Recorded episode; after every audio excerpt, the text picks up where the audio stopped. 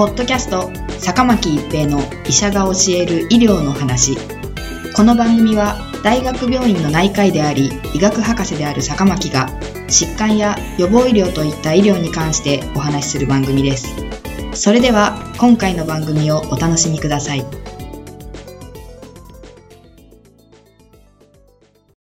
皆さんこんにちは、坂巻一平です。ポッドキャスト、坂巻一平の医者が教える医療の話。今回は新しいインフルエンザ治療薬です。インフルエンザウイルスは非常に感染力が強く、増殖のスピードも速いウイルスです。インフルエンザウイルスはまず鼻や喉の粘膜の細胞に入り込みます。細胞の中で増殖した後は、外に出て隣の細胞に次々と入り込んで、どんどん増えていき、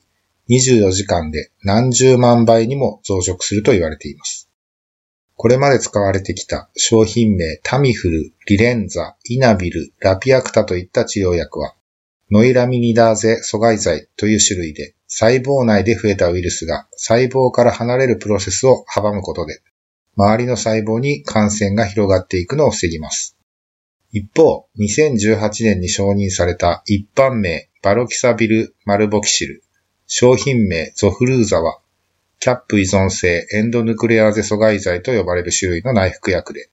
細胞内でウイルスが増殖するのに必要なタンパクを阻害するお薬で、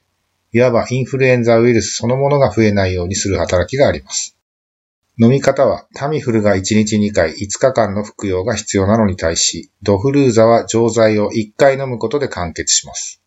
年齢や体重により内服する錠剤の数は違います。しかし、1回内服のため利便性が高く、飲み忘れるといった可能性も低くなります。また、吸入薬では確実に吸入できているかどうかわからないといった問題もあったのですが、内服であればより服用が確実になると考えられます。季節性インフルエンザ A とインフルエンザ B の両方に効果があると言われています。2016年から2017年にかけ、12から64歳のインフルエンザ患者さん1436人を対象にした最終段階の臨床試験で、薬の効果や副作用を検証しました。この試験では、ゾフルーザ内服グループ、プラセボ、すなわち偽薬の内服グループ、タミフル内服グループに分けられ、1064例が解析されました。そして、発熱や関節痛、喉の痛みといったインフルエンザの症状が出ている期間や、ウイルスが体から消えるまでの期間などを比べました。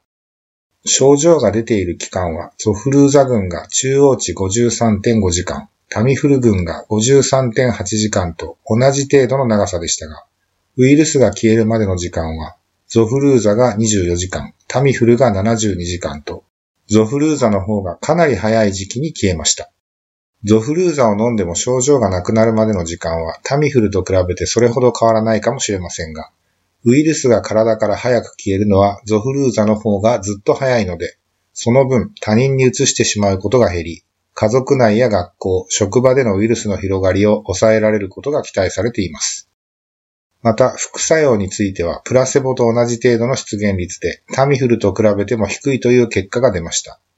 この薬が出たことで、今までのインフルエンザ診療に新しい選択肢が加わり、治療の幅も広がることが期待されています。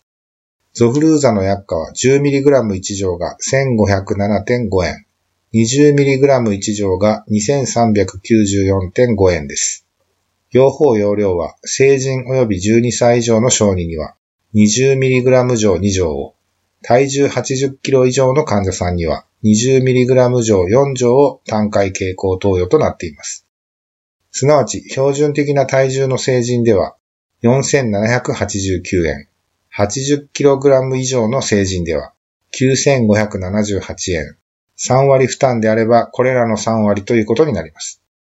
タミフルは朝夕5日間の内服で2720円の3割負担ですので、ゾフルーザはタミフルに比べれば高価なお薬ということになります。ちなみに1回のみの吸入薬であるイナビルは、成人で4279.8円の3割負担になります。